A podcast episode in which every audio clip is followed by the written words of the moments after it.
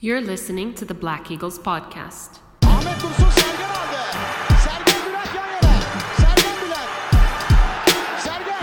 Orada Güven var. Güven'e doğru aksınlar geldi. Güven topu aldı. Sergen aldı. Gol. Gol. Gol. Sergen attı. Sergen attı. Şampiyonluk geldi. Sergen attı. Şampiyonluk geldi. İbrahim pası.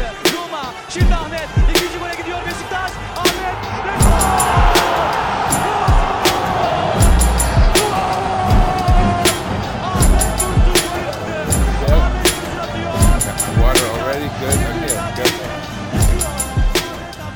Welcome back, everybody. Episode one hundred seventeen of Beşiktaş International's The Black Eagles podcast. I am your host, Sinan Jordan, coming at you live from New York City, as always. And with me again is everyone's favorite co-host, Evren Akman. How you doing, sir? I'm doing all right. How are you? Uh, yeah, I was very like I was, I was very uh, excited intro, and, and I suppose I'm supposed to be somber and whatnot. Um, all right, let me let me readjust myself here. Yeah, this is the, I guess I'm not so good uh, on reflection. Um, I mean, you know, whatever. Monday night here in New York City, uh, already kind of a weird time to be thinking about a football match, uh, especially since we have another one on Thursday, poorly scheduled by the uh, Super League, but I guess considering their systemic issues, that's the least of our concern at the moment. Um, of course, we have a big match to talk about today. We we played on the road in Kayseri, uh, and beyond that, there's not much else to talk about. We do have a match midweek, so we'll be back again soon. Um, so we don't want to spend too much time dilly-dallying. Uh, there is, of course, some news, R E uh, foreign limits, foreign limitations, speaking of the Super League and the T F F and all that. But uh, first, let's deal with the issue at hand. We have to talk about a match against Kayserispor. Evren Akman, what do you think? Uh, so we're going into this match in a, in a, in a great position, aren't we? Tell us. Give us the review of what brought us up, yeah. to, you know, of what happened this weekend co- coming into this match. So I think we both were hoping that uh, the teams in third and fourth place, Sivas and Gala, would drop points, and they did. Gala fell to Trabzonspor three one, and Sivas uh, tied zero zero in Kasımpaşa. So uh, look, going into it, if we won, we were looking to pass Gala, move into fourth place for the first time in like forever, and be just one point behind Sivas. Uh, so a lot was at stake today. Yeah, everything went our way. I mean, relatively, right? Sivas could have lost rather than drawing, you know, whatever. Yeah. But nonetheless, things were looking great. Uh, we had the chance to pass Galatasaray and come within a point of Sivas. Really uh, start breathing down their necks. Um, And so, yeah, we're we're coming up against Kayserispor. And now, Evren, I'll, I'll, once again, I'll hand you the mic. Kayserispor is sort of uh, in a dogfight for relegation, or to just stay out of the relegation zone, rather. Uh, tell us a little bit about where they are coming into this match. Yeah, so they were, like, the bottom for most of the season, but they've had a good run of form. And uh, since the restart, their only loss was, like, a last-minute heartbreaker to ten-man Fenerbahçe, who managed to score two goals in two minutes to, you know, snatch the win. But they already beat Sivas last week and against Diaby beforehand. Um, so they're coming in pretty good, but just missing their star player, Bernard Mensah, for suspension. Um, who supposedly they, they hadn't lost. Uh, they, without him, they hadn't won in their six chances. Yeah, but with a win, they would make it out of their like, relegation zone, having been bottom for most of the season. Uh, so pretty big game for them and for us. Yes, um, and so that is that. That's a good, I think, intro for for what brought us uh, into this match. Sorry, I'm in the wrong. Uh, there we go.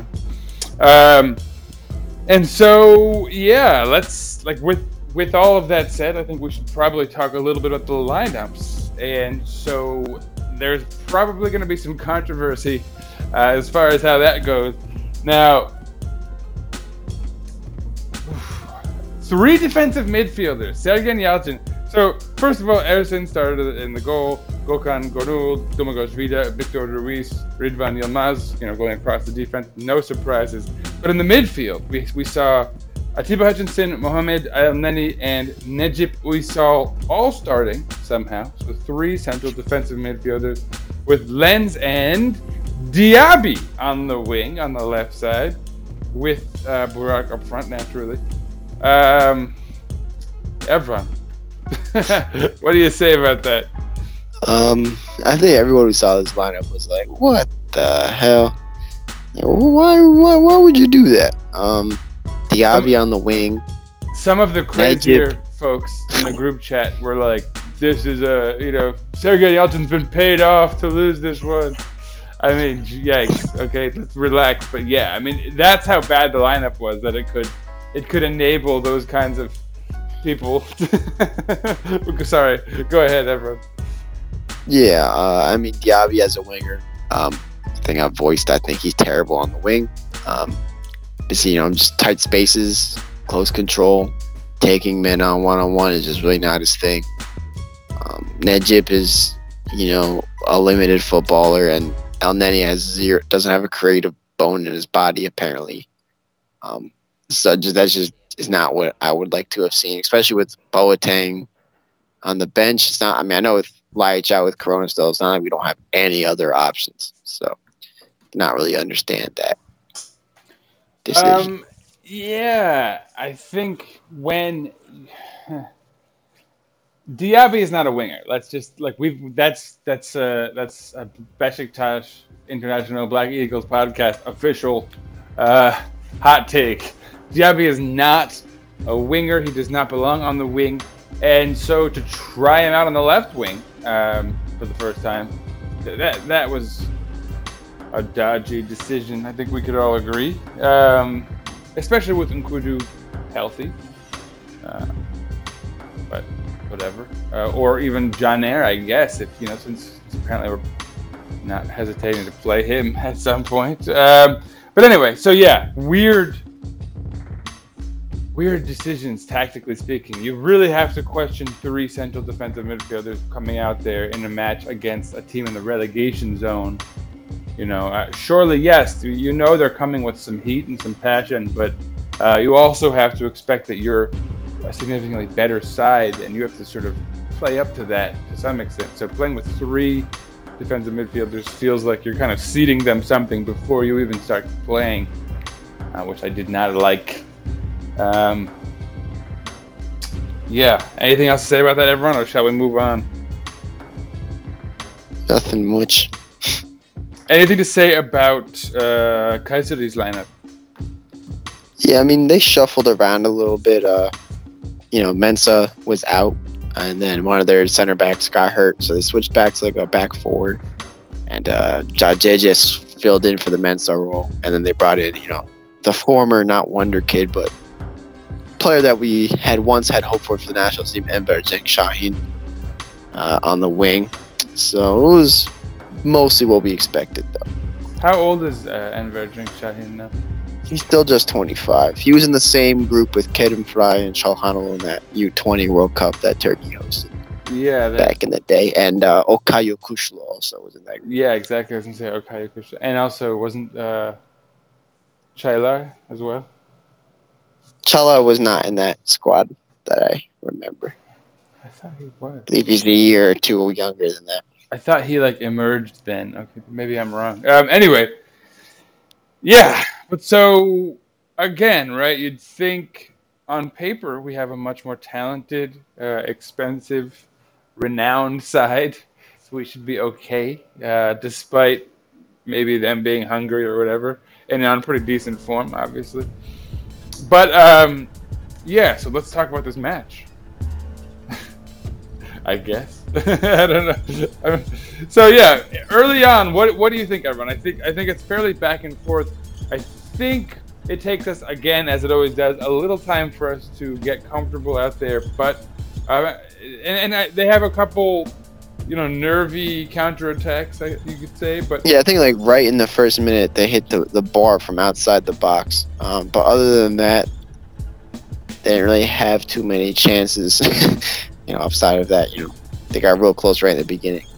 But we really looked just kind of shoddy for, I would say, about twenty minutes. Yeah, and like we always showed.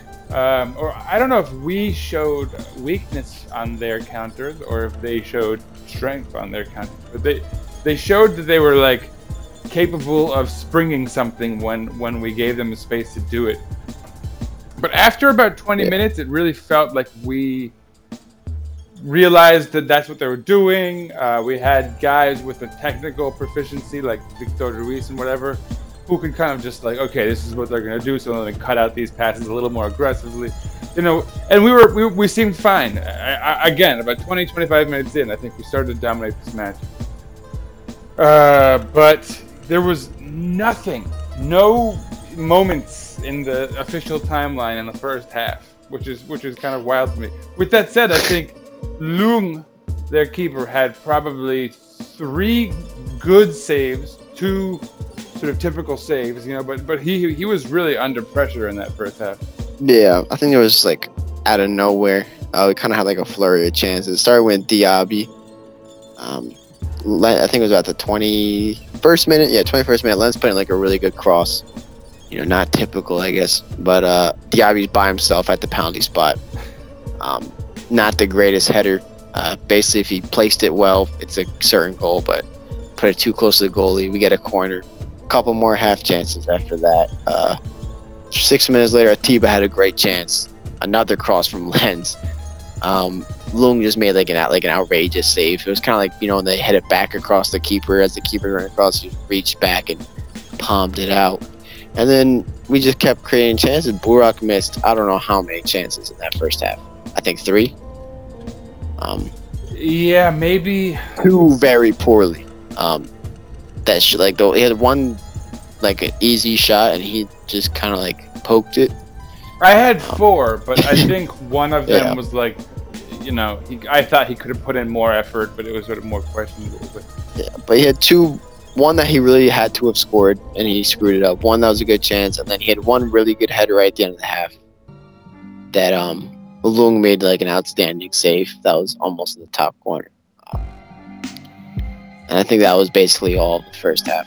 Yeah, yeah. And we, we are, again, we're dominant. I think we have something like almost seventy percent of the ball at that point. You know, things are looking good, but uh, again, you're not feeling too great about the fact we haven't scored yet, and that this Lung fella seems to be having the match of his life.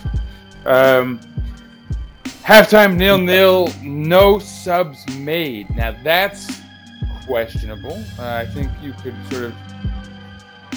There are a few guys underperforming to this point. Um, looking yeah, at I think you. One sub should have been made at halftime. That was kind of my take. Who? But, who do you? Who are you gonna say? Um, uh, for me, it was either Diaby, yes, exactly. Necip, or Elneny. One of those.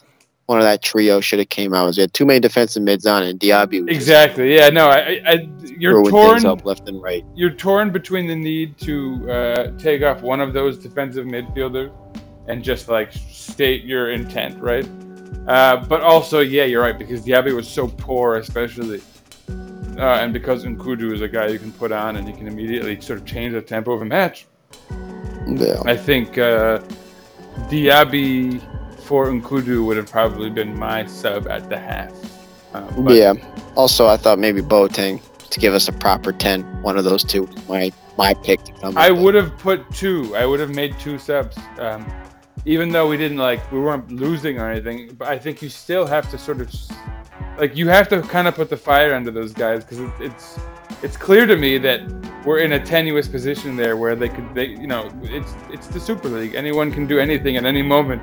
This is the football. So, uh, anyway, um, no subs made, on the other hand. So one or two was not the debate for Sergen Yalçın, apparently. Uh, forty-seventh minute, Diaby gets himself a yellow card. Diaby came out really poor, honestly. Like, even yeah, he was worse. even worse in the second half. Yeah. Um, the first half, he just wasted everything. The second half, he didn't get into position to even waste it. And I will say, as a kind of honorable mention, in that uh, Necip was surprisingly decent in the first half, but he trailed up. Uh, from yeah, from somehow he got tired yeah. at the start of the second half. Like, he got a break and looked even gashed. He looked worse. Yeah, I don't know. Who's uh, trying to exercise in the hallway too much? Uh, anyway, fifty-first minute, just a few minutes after the Diaby yellow card, the first goal is scored in the match, and this was criminal. It's criminal that Beşiktaş did not score the first goal, because they were. This was truly against the run of play. Uh, but let me hand it to you, man. fifty-first minute, how'd that how'd that go? Yeah, we were pretty comfortable in possession, uh, playing him along the back and in our own third. Mm-hmm. Uh, ball came to Rıdvan. Um, the whole sideline was open, uh, but for some reason he just turned back inside towards our own goal and like right into the Kayseri player. I guess he didn't check over his shoulder. I, I can't tell you why he would do that, but basically just I, did right to Enver Cenk Şahin. He really, I you got it. I think he was trying to be sneaky. I think he thought, oh, I'm going to do something clever here. And the, the guy was like, oh, like, okay, he, thanks. It was literally right to him. Like the, it wasn't like he tackled him. He literally just turned right into uh, to, to the uh, the winger. Um, and he had loads of space. If he just kept like the ball's momentum, it just didn't really make sense. But with that, he just took the ball, ran at Vida, and Vida didn't really like commit either way. Just kind of like held his ground, and he just laid it off to Hasan Hüseyin, who's, um, you know, threw on goal, slotted the ball into the bottom corner. That was one zero. Yeah, I don't want to put blame on anyone but Rıdvan on that one. Cause I think yeah, that was Ridvan's fault. That you can't really. Uh, Once you've got a guy like the ball in front of the goal with like the space to pass, I mean, yeah, it was just that was a disaster. I think Vida could have done better. Um, I think, you know, for an experienced defender, but in the end, you can't lose the ball like that in that position, basically needlessly. Some uh, boo boo boys, I guess we could call them, uh, w- wanted to, to blame Ersin for that goal, saying he should have no. saved it with his foot or something. I, again, like I don't think when when you're once you've, you're in a one in one one on one position and you have a guy who's a professional footballer on the other end, I don't I don't think. You can hope for much more than a goal. Um, fifty-third minute, yellow card for Enver Şahin, who actually did play fairly well, though, despite that. Uh, sixty-second minute, um, we we finally got some yeah. subs, and I think I was I think it should have happened two minutes after the goal. Once that, that goal came in, everything was flat. I think that those subs were about five seven minutes late at least, but that's just my opinion. Well, and like we were just talking about how there should have been subs at the half, so they're, yeah. they're super late in that regard. But uh, yeah, sixty-second minute, Caner Erkin comes in for Rıdvan Yılmaz, which certainly that's not the, the the kind of confidence boosting move you make as a as a manager, uh, which you kind of almost want him to make since Rıdvan has played fairly well up to today. Uh, Nkoudou comes in for Lens. I think Nkoudou coming in is absolutely the right move, but for Lens. That was a shockingly yeah. bad decision. I think that to this point, Lens we all is the best performer. Diaby should have been the one to come out. Absolutely. Especially as Lens can actually cross a little bit. And Not he's having like a good match. Top boy player as well, but yeah, he can actually cross. Up to this point, he's the only one creating chances for us. He's putting in an effort. He and Atiba and like Gökhan Gönül are the only guys like really showing up and making an effort. Jermaine Lens even comes up and makes a good defensive stop at some point. So I, I thought that was a terrible decision. And then Boateng for Necip, fine. That's that's actually the exactly the move. He should have made a yeah. halftime. Um, Probably, yeah. But so, yeah, one for three is not a good uh, record for subs as far as uh, how we judge them. But that's how it is, I guess. Um, sixty-eighth minute, they make a sub, taking out uh, Pau- was it Paulo Henrique? Pedro. Pedro Henrique. Uh, he was injured, I think, but uh, Situm comes into the match. Uh, another striker. He's Croatian. What's his deal? How old is he? twenty-eight. Mm. Pretty decent. Same nationality as the uh, the coach, I believe. Yeah, Prosinecki. Well, and so seventy-fourth minute, the the clouds part for a moment. Boateng with a lovely ball uh, uh, to, to Atiba Hutchinson, who puts it away. Who else, right, besides Atiba, to give us a moment of hope? Uh, tell yeah. us what happened there. Um, I think it was a, a corner that came back out. Nkoudou kind of slotted it back in to like the middle to Vida, who laid it off to Boateng. We just did a first time, one of those nice, you know, grass cutting balls that just curled perfectly. It looked like to Burak.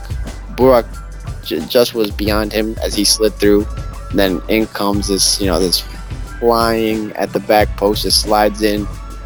You know, more awake than defender, just wanted it more type goal. It wasn't like it was a, an excellent finish. You just had to get there, anticipate better than defender. You know, the thirty-seven-year-old Atiba was wide awake at the back post, which I think is all you can ask for from your uh, your experienced players. Yeah, it's a veteran savvy move right there. But yeah, um, and so for a minute it looks like okay, we're we're back. seventy-eighth minute, Rienstra comes in for for Cenk Şahin. Uh, but that's when things would sort of, as they say, things fall apart. Uh, indeed, in this, in the eighty-third minute, uh, bad timing because you know this is a point where we think we're pressing for that game winner, and uh, instead, what happened, sir? Um, yeah. So Kayseri took like a free kick like before the ref's whistle. They scored. Um, Instead of giving the, the referee, was like, nah, you got to wait. And didn't give the player a card. And the official reasoning then, was that he had asked Ersin to move his water bottle, which I think was... Yeah. Um, but then, so right away, he goes, someone saying, Ajay takes the free kick again, and it was kind of, you've seen uh, the Champions League goal. Uh, it was Ajax versus Real Madrid. Las Ashona, that kind of like that sideline free kick that... Like, dips high into the corner. That that's exactly what he did. Um, not quite as well placed, um, but it was still very close to the top corner. Um, I'll say Ersin kind of like took a step out, like he was expecting the cross, and then yeah. it was not a cross, and then he was caught a little bit out. So I think if you anticipated that shot, it was one of those ones that would have looked like an excellent save if he could have tipped over, but instead. Um, I think it'll be kind of chalked down as, you know, not a good goal to concede. I don't think it's fair to say it's like a absolute howler, like, you know, from what we used to see from like Karius. But at the same time, I think he does bear at least, you know, responsibility for not being in the best position possible. So. He, uh, his first step, he takes a gamble and he says, I'm going to go in and yeah. punch this ball out of the box. Like, I'm going to clear out what he thinks is a cross. Uh, and that's the wrong decision. It turns out this guy's taking a shot. Um, this guy who, you know, he has three goals this season, two of them against us today. I was joking with with uh, Evren before the episode. You know, it's, I, he must have been bitten right by a radioactive coronavirus bat or something uh, that turned him into a professional footballer because apparently this guy's now good. He looked really solid. He was at one point just dribbling around our entire team before Boateng decided he had to foul him and just wake up the rest of the team. And guys, just stop this guy, get him off the ball. Uh, but so yeah, Achar, Hussein Achar, I guess uh, might be a talent. twenty-five years old. Um, you want to piggyback on that or shall we move on? Yeah, I mean, I don't really remember him too much in the first half. Uh, former second and third division player, but I could definitely tell once he scored that goal, uh, he was feeling himself. He was, you know, dribbling everyone, doing moves, shooting from the sideline. Um, you know, I felt like I think yeah, as a yeah. player myself, I can say, you know, when you score a goal, it, it just kind of changes your mood. And then when you score another goal like that, it's over. You know, it's no one can talk to you. And he was definitely having one of those days. And just two really good goals too. You know, neither one of them was yeah. like a fluke. So. Credit to him, I guess. The kid's got some got some finishing ability, it turns out. See if he can turn that into something. But, uh, you know, I, I wouldn't be surprised if someone spends a little money on him this summer in Turkey. And then, like, that blows up. Because whatever, we'll see. Uh, substitution in the eighty-fourth minute as a response. Yeah, immediate response. Güven Yalçın comes in for Diaby. Uh, uh, and in the eighty-sixth minute, boom. they score a goal because Güven Yalçın is keeping him.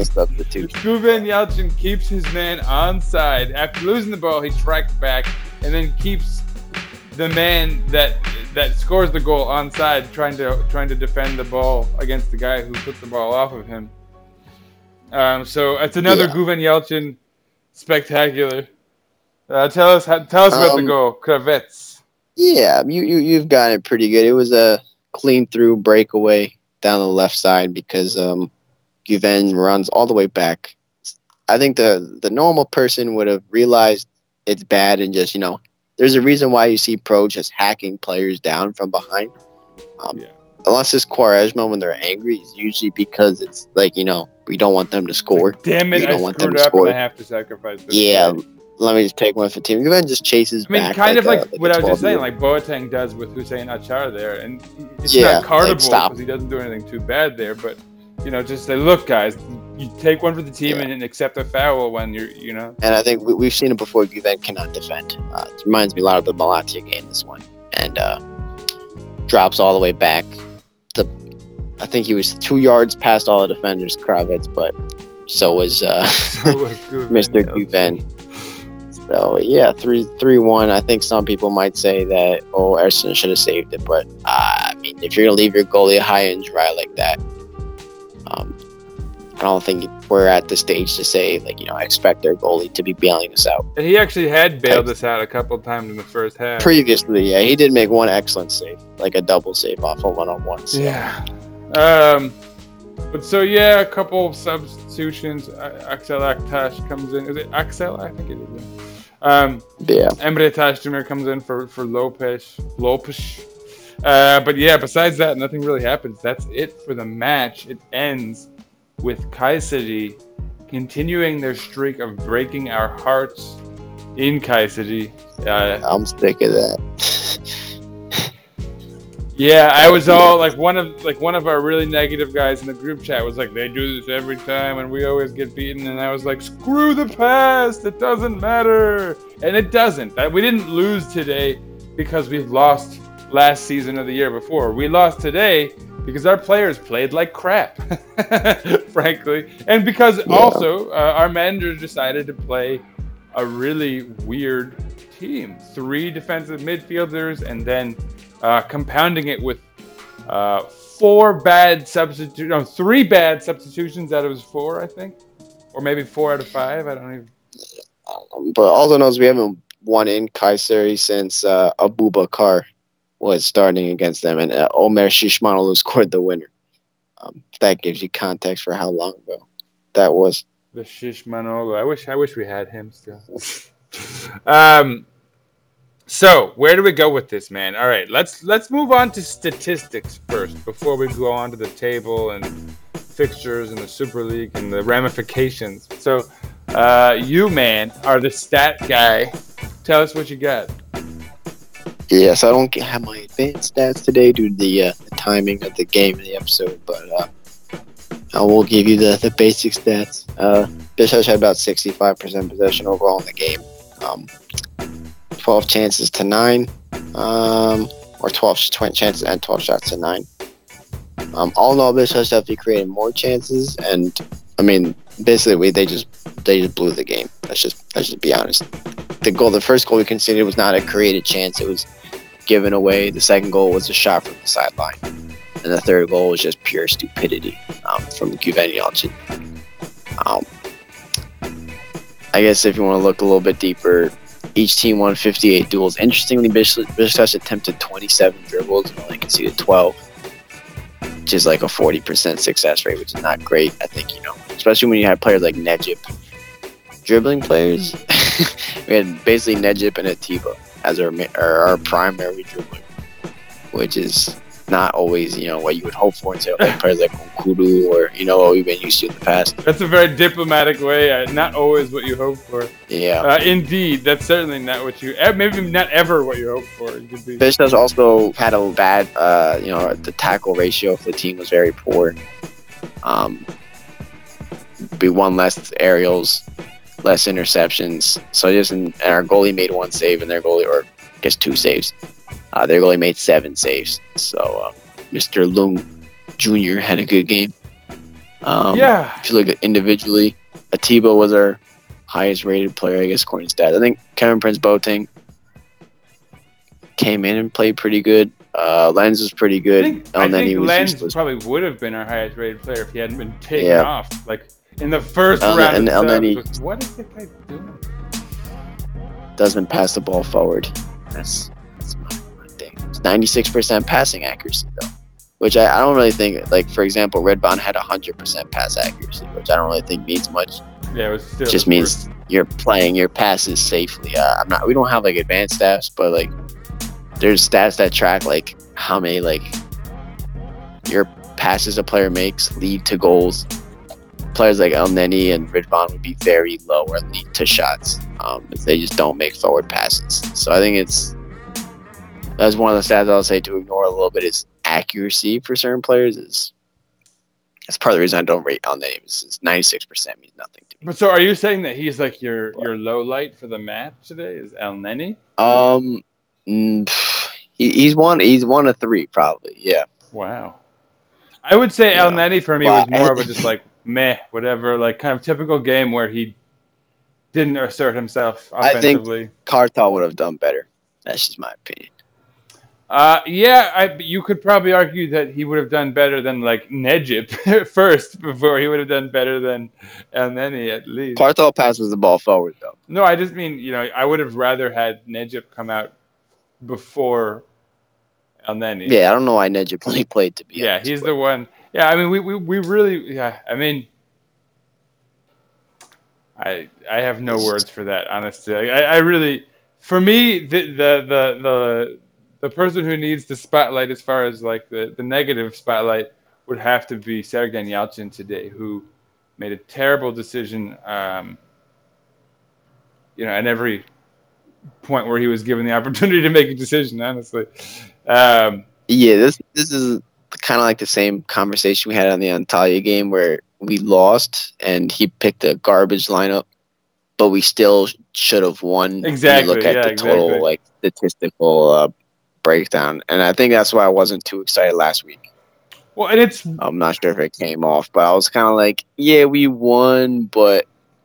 That's just because we got the goal, you know. But that's like, you know. And I think today's game, Burak played kind of poorly, let's be honest, and we didn't get that goal. And everything fell apart. Between yeah. like, we got two goals right before half. I would so say, I yeah, I would say Burak had a worse game than Elneny. That red card. I think Burak's game was worse than Elneny. And for me, the worst game today is probably Diaby. Diaby had the worst match, I think. Diaby was quite poor. Uh, and yeah. then Burak was terrible. Güven was just... Güven Yalçın was uh, horrible. Decided to put the hatchet, you know, hammer the game, made sure we lose. Yeah, and then he Honestly, even, like, lost I would rather just play with the man down sometimes than have Güven on. That's that's how bad it's gotten. To see him but. come out on the wing was just like, oh, my God, that's it. Um, and then... Uh, Who else played poorly? Obviously, Rıdvan had a pretty bad match. Uh, you got to be honest. Yeah, Ersin wasn't his greatest. Yeah, Ersin didn't have a good um, match, but I, I would still argue it's not really his fault. You, you can't put any keeper in those positions. The same way that I always defended Karius, uh, and that I defended Fabry in the beginning when people were on his back. I'll I'll defend uh, I'll defend this kid. You know, like no, you can't yeah, put any keeper in that position. To put it in contrast, I think Burak has more to blame than Ersin. Oh um, yeah, one hundred percent. I think especially the chances, like one of those chances Burak missed where he just had to shoot it, and then he was like, he, he like you could see like he changed his mind, he was gonna trap it, and instead he just kind of like let it hit his foot and it rolled to the keeper. But it was a one hundred percent goal chance. Um, and then he was just awful in the He build-up. Didn't even look hungry, you know, and that's what killed me today. Yeah. What makes me want to give him the low light. It's not that he necessarily had the worst match technically. It's that he, this was the match where he needed to take the team onto his shoulders. He was the sort of prolific talent up front with Ljajic out and, uh, you know, playing someone else on the wing again, sort of playing around with the midfield as as uh, Sergen decided to do. This was really a match that Burak Yilmaz, much like the last match, he had to take this team on his shoulders. And he did. To be honest, in the second half, I didn't notice he was playing until like the fiftieth. I, same. I, I thought maybe he'd been taken on that first round of subs. Yeah. Uh, and then maybe Lens had sipping out there was... or something. Um, but yeah, no, sure enough. But so yeah, I think. I mean, I, I think that pretty much covers it because we we've said our our, our highlights are yeah. Atiba. Also, another fun stat I didn't do for Diaby. He attempted six dribbles and completed zero. I mean, which is, in case you didn't know, that's horrendous. I, like that's. I'm just, not even surprised. Though. You, you really like.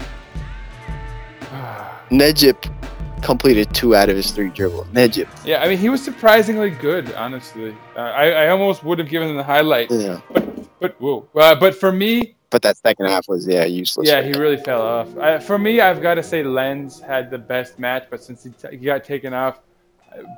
I'd probably go with Atiba, you. Probably. Yeah, I go with you and, and say it goes to Atiba. Atiba, Boateng, and Lens were the best players, in my opinion.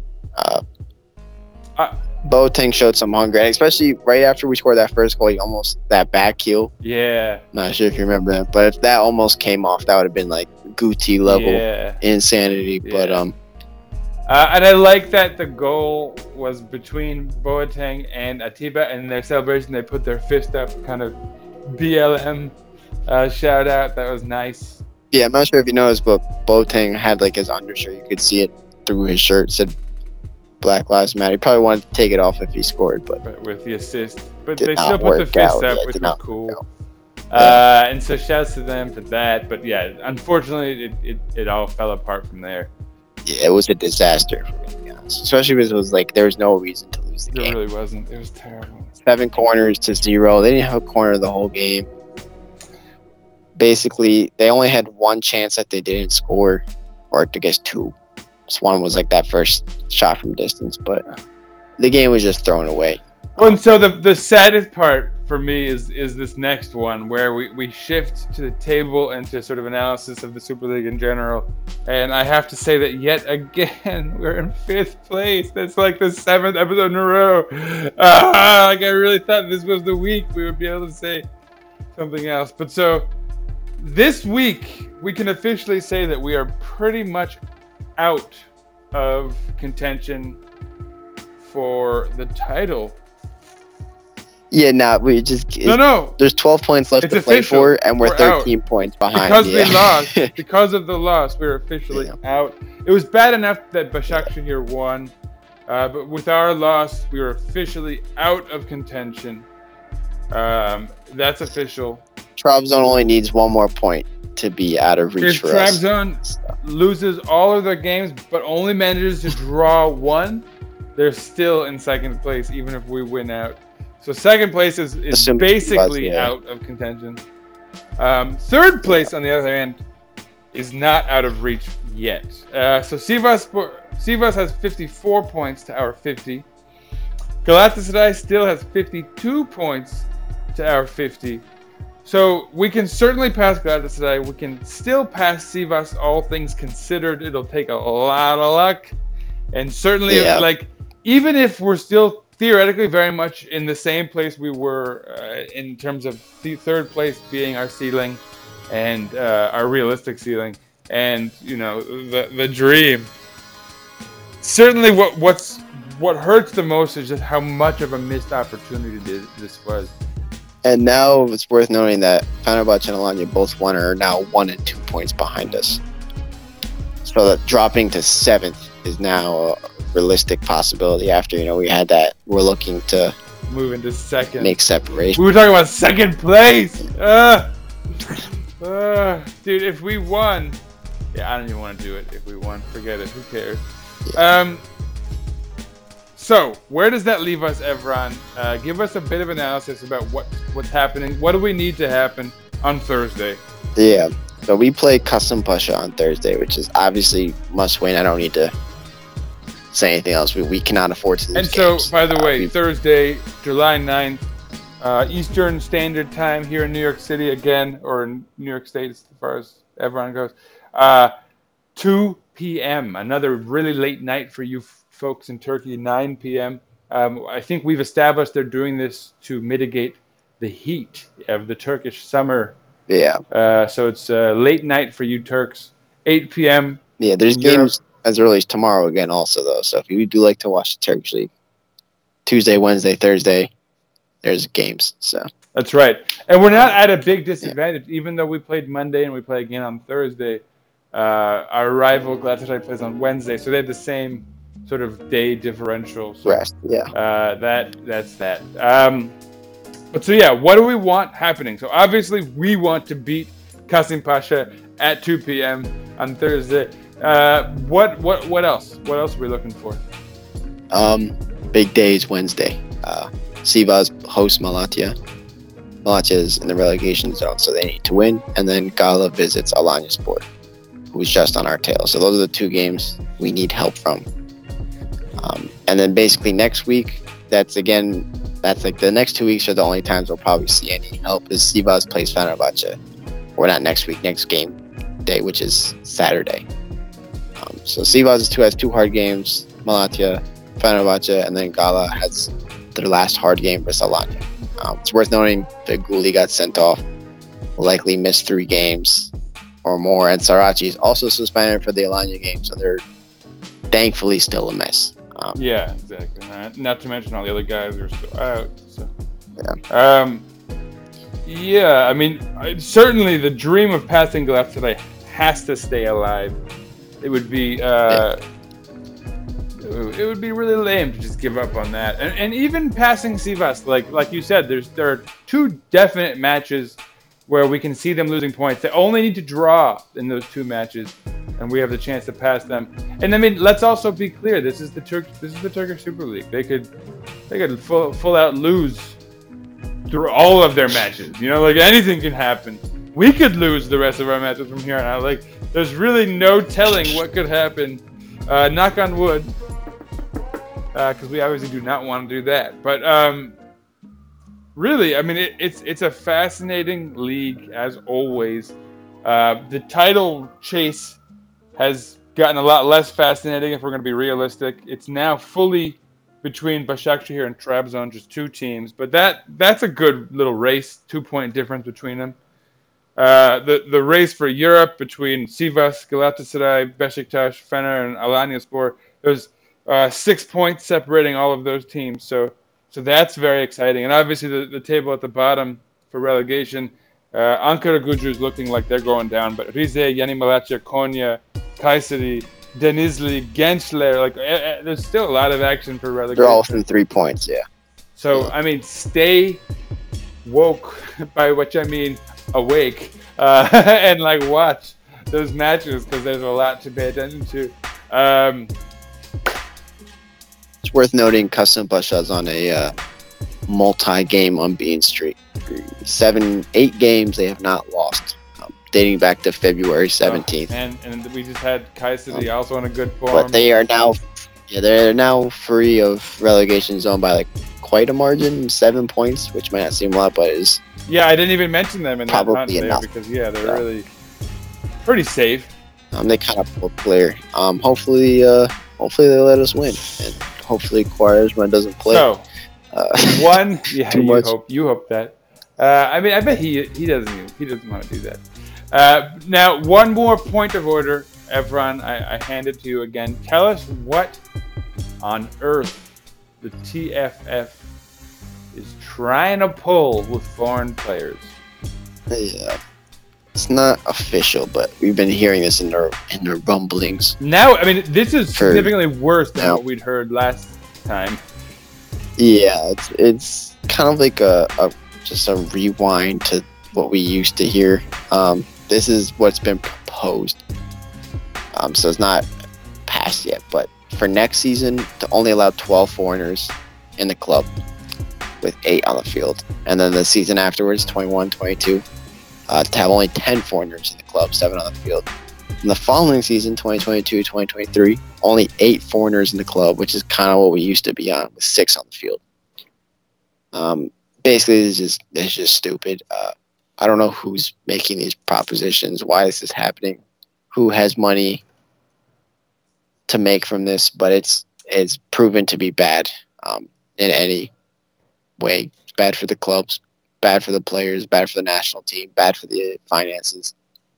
Um, I don't understand why this keeps happening, but hopefully someone gets sense and this does not happen. If it does, it'll be some tough times. You know what ahead. Really sucks? And I'll just, I'm going to make this real brief. We don't want to talk a lot about this because I feel like we could have a whole, we probably will do a whole episode on this in the off season. When we're looking for things to talk about, this news item will probably pop up again and we can pop off, as they say. But one thing I really do think sucks is that um, what you have to see is that, generally speaking, the level of Turkish football is at its highest ever. Uh, and it's hard to believe because the, the, the clubs, the, the elite clubs in Turkey are at their lowest point ever, possibly. But with that said, the rest of the league is at its highest point. And you can see how interesting and fun and competitive the Turkish Super League has gotten with this influx of uh, foreign talent, raising the stakes, putting the, you know, making the Turkish talent play harder for their position. And then the, the quality of Turkish players has increased, as we see with the Turkish national side, uh, with Turkish players playing in all the, the good leagues around Europe now. Um, everything about Turkish football is in a very good place, except for the large clubs, which are flailing one hundred percent because of terrible ownership and management in that sort of nineties, two thousands era where things got a little heated and people just started throwing money around like idiots. And short of that, yeah, like if, I mean, if those bungling morons had not destroyed the three famed clubs of Turkey, financially and, and, and sort of spiritually even, Turkish football would be at, at, would be soaring right now. Um, yeah, it's also fair to say that the clubs haven't done enough to like stop the, the downward slide. They just kind of like slowed it down for times, but uh, or at times. But I think definitely like Fenerbahçe, Gala, and Beşiktaş have been guilty of betting on winning to well, and, fix but the even problems, that, which like, is it, not. It was all started on it. That foundation of not even betting anything. I'm just spending like like Yildirim Demirören, Aziz yeah. Yildirim, uh, the who's the Galatasaray guy? Uh, But if, yeah, if you look back at those old transfers, I think we were spending eight million dollars on Tabata. Right, that era when um, we were known. Quaresma. Fenerbahçe spent like twelve million dollars on exactly. Musaso, fifteen million dollars on Guiza. Exactly. Those are exactly. large wasting man like like Aragones. Hey, but like what yeah. what's sort of amazing about that era is that that was when we were the, the kind of like China or Arabia, you know, where we were going to like bring in all the old guys and drop and overpay. And we got that reputation, but that comes came with a price, and the price of that was the financial ruin of our big three clubs. And uh, the price of that, because people see the big three clubs flailing, the, the assumption is that Turkish football is struggling, whereas it's very much the opposite. We have major T V contracts that, you know, Turkish football is now aired all around the world in a manner that it never was before. Uh, it's gaining exposure around the world and developing talent. And our national team might not suck anymore. Then so. That's the main thing, is that the national team has turned into a formidable side, finally, kind of even consistently. Yeah, there's actually talent, which is weird. Um, and it's not all jerk. Right, and that's the thing. When when when you put a price a price on your position on a squad, and it can be taken by anyone. Um, look, I'm not... Politically speaking, I'm not. I'm not like a big free market hooty-doo guy. Like I, that's not my style. But in football, it, it, I mean, it's sports. Like it's not the, the the stakes are not as high as like the real world. And I think it's in a yeah, vacuum. I think the uh, you've got to operate with the idea that like more competition from places is inherently good because sports is inherently a competitive enterprise. There's no need for cooperation between clubs. There is no, like, that's not how it works. Yeah, there's more room for a utopic, um, pure incentive driven type, like, uh, government schemes in soccer exactly, or football. It, um, that will work because no one's going to starve to death. There's no stake, there's no, there's no logic yeah. for a stakeholder. It's fully a share, like, you're just looking out for yourself, yeah. period. If your, your goal is to win. Uh, and you don't have you can be cutthroat without it. You're not like killing people and yeah. destroying the world in the process. So with that logic in place, go out there and win. You know what I'm saying? Like, what are we doing limiting ourselves in the the the, the, qual- the quality that will be available to the, to the country. Yeah, it just inflates the prices of Turkish players. Uh, and, we're gonna have to, yeah. Um, you'll, that's why I think right before the foreign deals, players like players like Tarık Şamdal were going for like five million. Mehmet Topuz, um, like he was, he's useless. Yeah, Mehmet Topuz was going for like eight million. I don't know how much. We were going to pay but, like fourteen um, or something. Just inflated yeah, fees. Yeah, so it's not good um, in any shape for the national team, for the clubs, for the players. It's just yeah. not good. Um, and Turkish players are not to be stereotypical, but aren't known for, you know, taking the being really inspired and not being lazy and working hard, as we've seen with like Ozan Tufan and Güven Yalçın. I don't think we want them to have guaranteed playing time. Um, those type no of one should, honestly. No one um, should, but certainly, yeah, you're right. Like, yeah, uh, yeah, yeah. No, you're, I mean, it's it's a terrible formula for disaster, which we've seen borne out before. It's like we're, I don't know, the, the definition of insanity, the, the classic definition of insanity is uh, to, to do the same thing over and over again, um, even though you know it's failed every single time, or, you know, to keep making the same mistake, essentially. And that's what we're doing. We're, we're being classically insane. So congratulations to the T F F in that regard. Uh, hopefully that does not happen, but I somehow see it happening. But anyway, more to come on that in the offseason when we have nothing else to talk about. For now, let's sign out because we have a lot to talk about going forward. And uh, we've already done too much talking about what, whatever we've had to say here.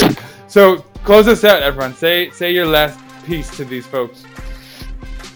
Um, I pray Ljajic comes back because he's our best player. I think I've always done, stood by that. And uh, if Ljajic is not back, uh, Boateng should be playing because we need a ten. Um, we three defensive mids doesn't need to happen anymore. Um, sure.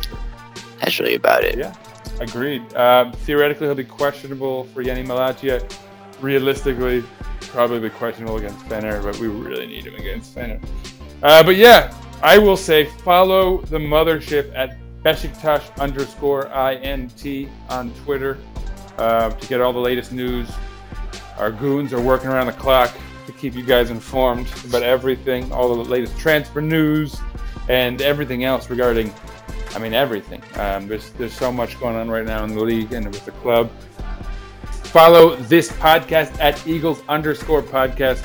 We are branching out and retweeting people who con- communicate with us and writing comments, and, you know, everyone and I are all over it, so Stay, stay, stay on there. Stay in touch. Uh, follow Evren at fan of B J K. Follow myself at sir underscore rights underscore a lot. Follow at AkrabJK. um, we'll be we'll be in touch with you guys about Mohamed Aminu and everything there is to say about the raffle.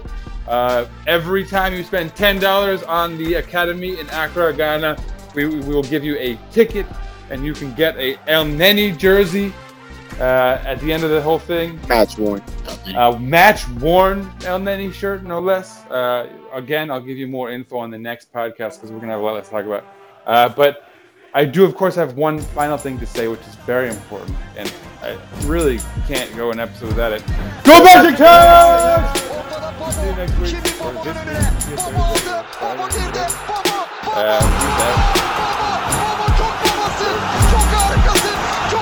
Uh, Harika, harika, harika. Whoa, whoa.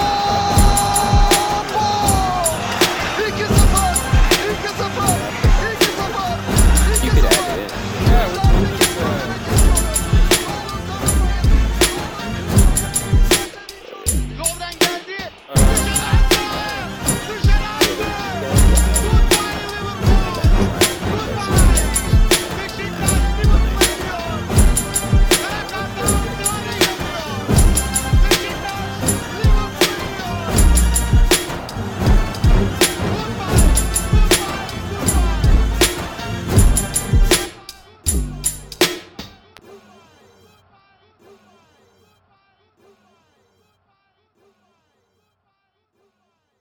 Beşiktaş International hopes you enjoyed this program.